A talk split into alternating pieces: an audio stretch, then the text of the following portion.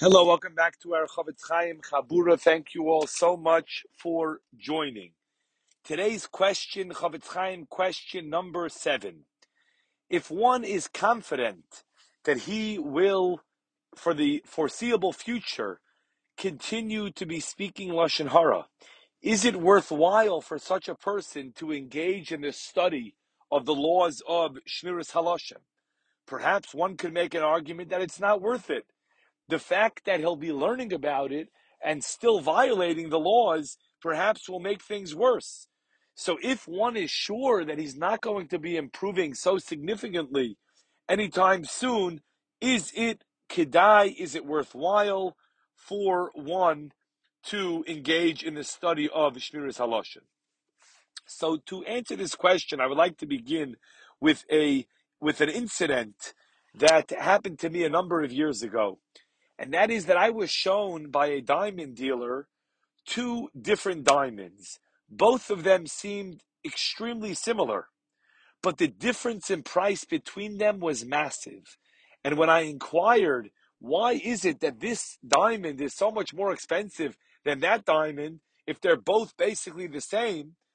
The diamond dealer showed me through his loupe, through this magnifying glass, that there was a small scratch in one diamond, and that scratch did not exist in the other diamond, and that was the cause of this massive difference in price. The Mesilas Yesharim writes that the way we are supposed to relate to mitzvos, the way we are supposed to relate to fulfilling the commandments that we must fulfill and refraining from violating those prohibitions which we are commanded to refrain from. How shall we relate to it? Says the Mesilas Yesharim, Kasher yidaktiku sheikle hazov v'hapninim l'roiv yakram. The same way those who weigh gold and precious pearls, the same way that they treat those diamonds and those pearls, that's how we should relate to fulfilling mitzvahs. Why? Ki toiladatum noiledes b'shlemis v'amiti Because the outgrowth of the fulfillment of mitzvahs is the greatest perfection, true perfection, and that which is more precious, the, the something that, that which is eternally precious, which there's nothing as valuable as that. And when one is dealing with something which is so valuable and so precious, then one has to relate to such things as one relates to diamonds and precious pearls, in the sense that just as the difference between this diamond and that diamond, if one is just slightly superior, is a world of a difference. The difference is beyond comprehension. So too, and certainly how much more so when it comes to our ruchnius, one has to relate to the smallest improvement, the smallest difference in the way one is performing a mitzvah, or the one one is refraining from violating an avera, one has to recognize that that is a tremendous, tremendous upgrade in a whole different league.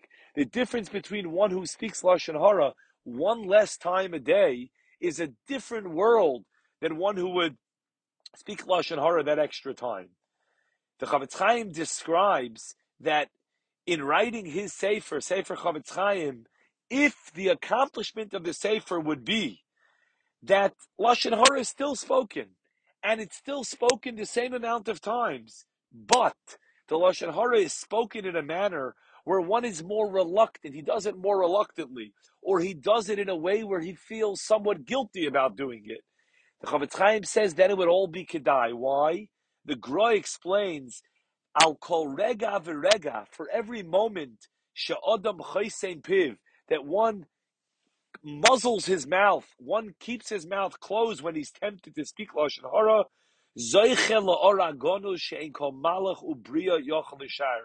then that is something which is worthy of meriting a hidden light that no angel can fathom. The reward for refraining from speaking Lashon Hara one time is, is enormous, is beyond our comprehension.